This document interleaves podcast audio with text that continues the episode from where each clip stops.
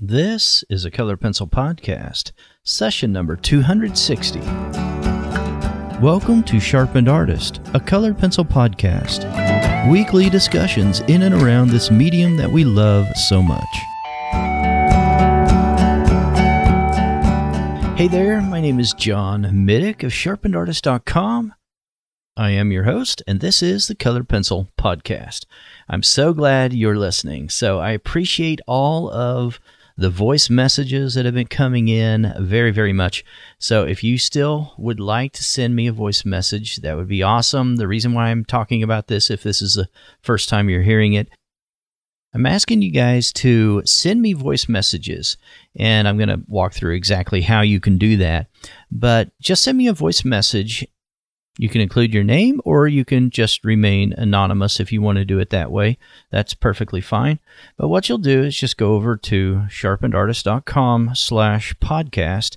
And over on the right hand side, you'll see a little tab and it says send voice message. It's got a little microphone on it. You just click on that, it'll pop up a little window and you can record right there. It'll give you the ability to cancel it, erase it, re record it, whatever, and just record a question for me, anything at all related to colored pencil and art.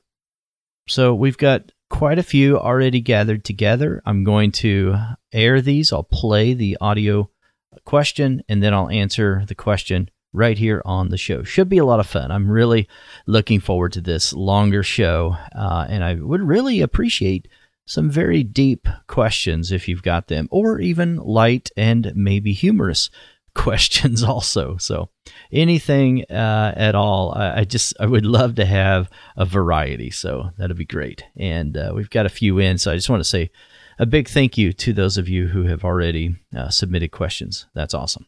All right, so let's get on with the show today. You may have noticed from the title, I'm going to be talking about some colored pencil skills that just can't be taught.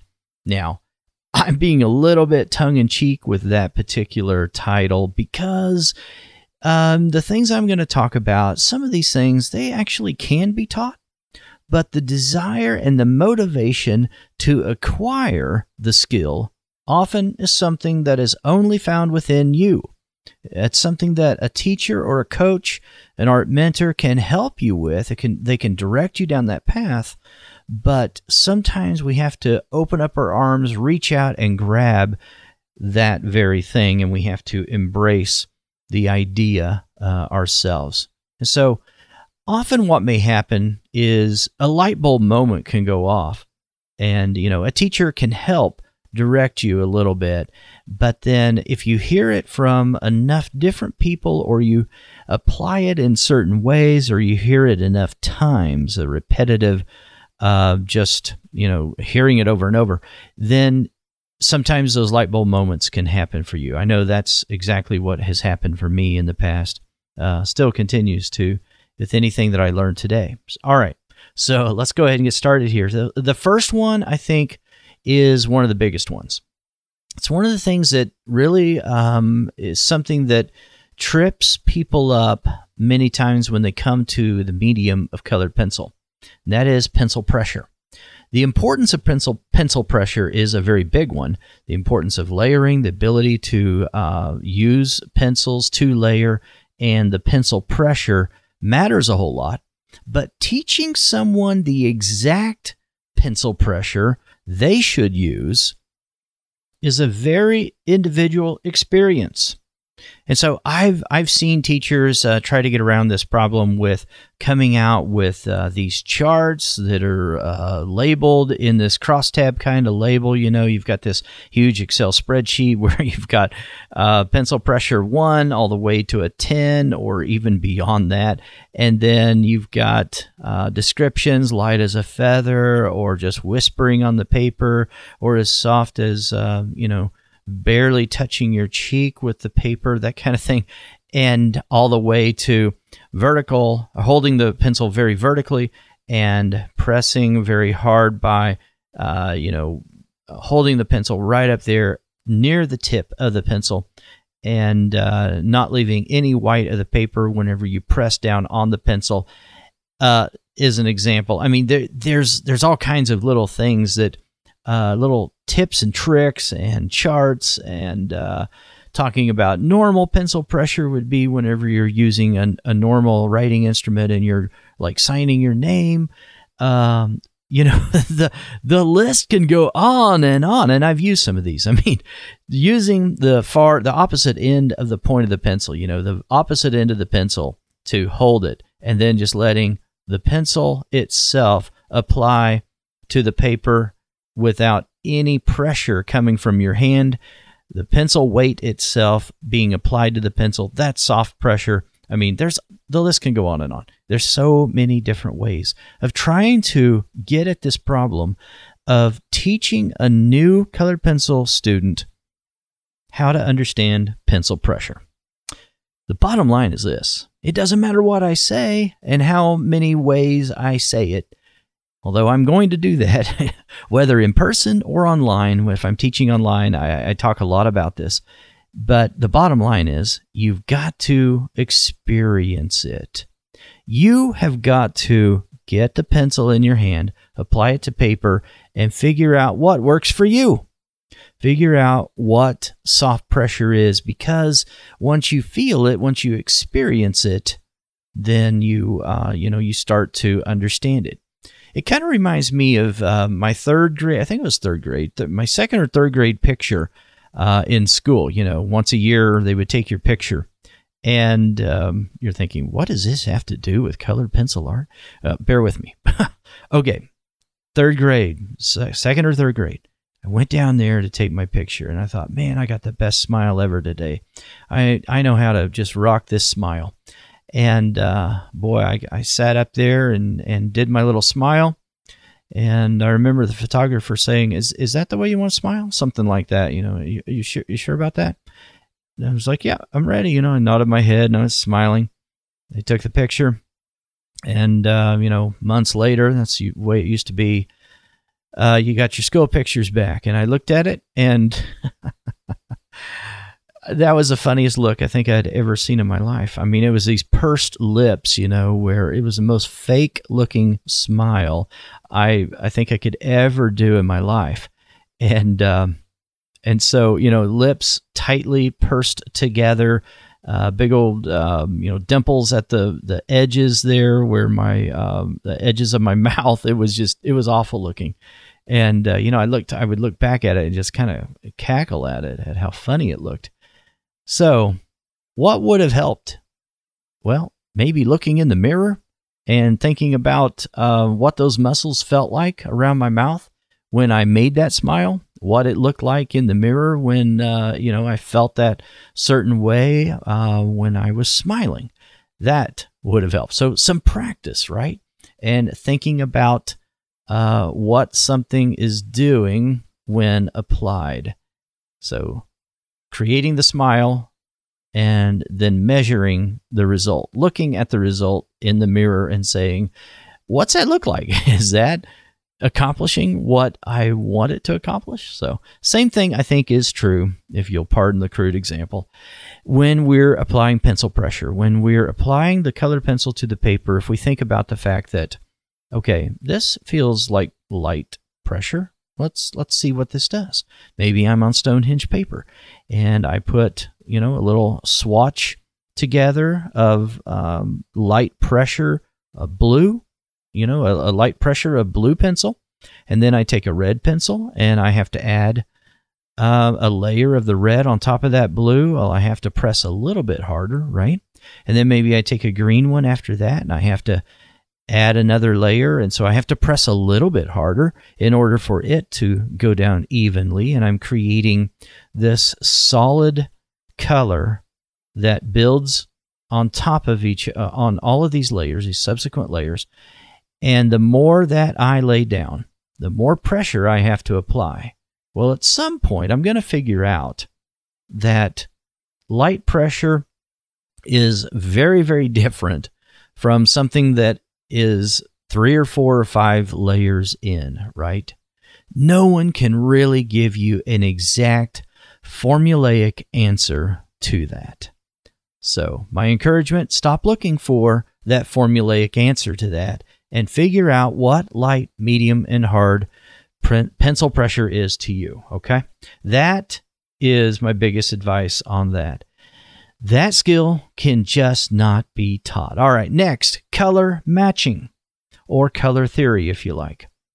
So, what am I talking about? The ability to see a color and to understand then what the local color is, how to create that local color, maybe out of five or 12 pencils in, you know, a small set. And, uh, you know, that is a skill to be able to do that. So look at a color that is not an obvious primary or even secondary color, but look at that color and say, okay, where would this belong on any kind of scale? Where would I, you know, where would I place this? Is this uh, in the red range? Is it in the, you know, the pinks? Is it is it some kind of blue? Is it some kind of orange? Classify it somehow, and then figure out from there. Then what pencils over here, out of the sets of pencils I have, what pencil combination could I use to be able to create that particular hue? Now, that's going to vary from uh, pencil set to pencil set, and there are more than one ways to create the same color.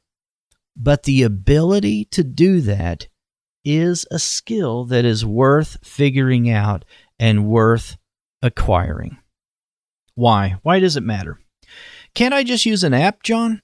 Why can't I use just one of these uh, apps that is supposed to tell me the exact color pencil to use and the combination of two or three pencils together to create that color that I see? I can just hover my camera from my cell phone over the reference and it will look at that color and then it'll tell me exactly which colored pencils to use and in which sets um, you know, if it's polychromos or luminance or Derwent Lightfast or whatever it is, it'll tell me Prismacolor Premier. It'll tell me the exact color pencil colors to select out of those sets.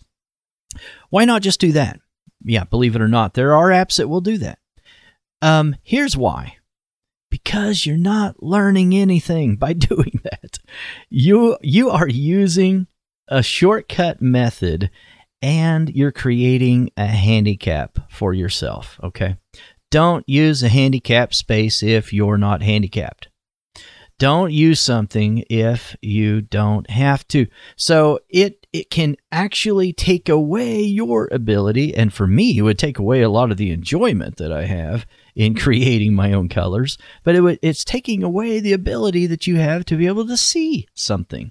So what are you going to do? If uh, I don't know your phone dies and uh, you've got to buy another phone or the battery just goes kapooey and you got to charge it up or something. I don't know. I, you know, fill in the blank, but um, don't rely on a crutch. You know, don't rely on something that takes away part of your enjoyment.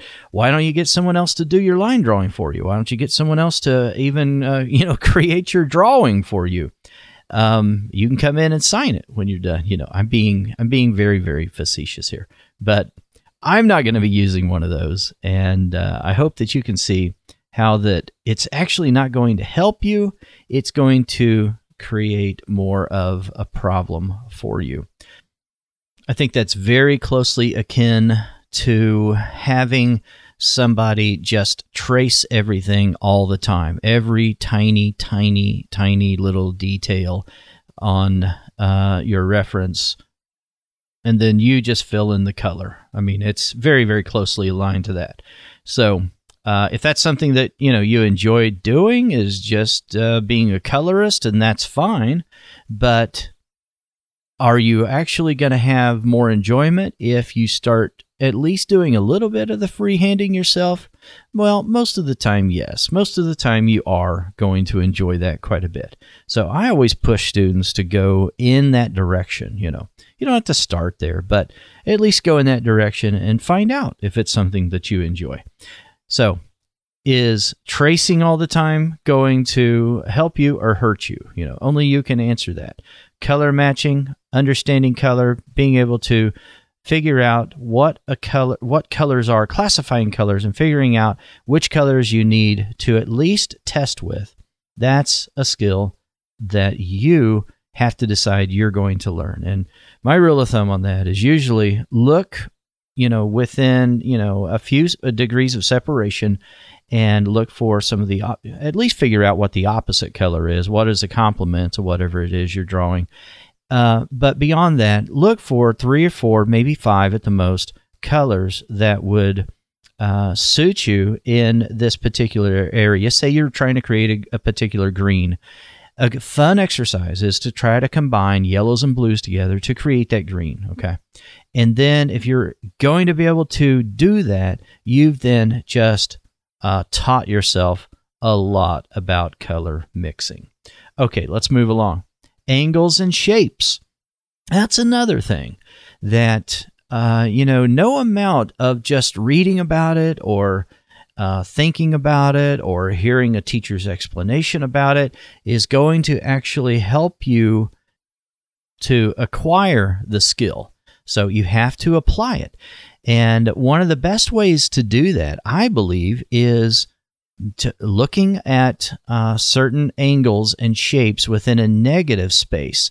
So, not looking at the object itself, but looking at the distance between the object and the edge of the paper, or between the object and the next object on the paper or the reference, and then being able to uh, replicate what you're seeing as best as you can freehand something or you know simple shapes like the shapes that I teach in the uh, portrait prep drawing course, where we're taking squares, circles, uh, triangles, and we're just putting down simple, very, very simple shapes, and then we're measuring those shapes to see how accurate we were whenever we first sketched them down on paper. In that way, you are training your eye and you're training yourself to look at it to think critically about the marks that you make down that you uh, put down. So if you make a line a vertical line and then a horizontal line and you eyeball it and you wonder if it's accurate then if you take the ruler and you measure it you'll know whether it's accurate or not. And you might be short in one area and so you add to it you look at that and then you replicate that again by hand uh, you know, drawing it by hand coordination, just by viewing it. And you're measuring the result, you're making modifications to uh, the way that you draw. And in that way, you are training yourself on how to freehand, and you're training yourself on how to see intervals and shapes and distances. You're training yourself on angles. There's there's really no other way to do it other than having a system in place where you are understanding what it is you're putting down. So, no amount of thinking about it or uh, reading about it is going to help you. What actually helps you is doing it, putting in the reps and actually doing it. That's something you've got to do for yourself.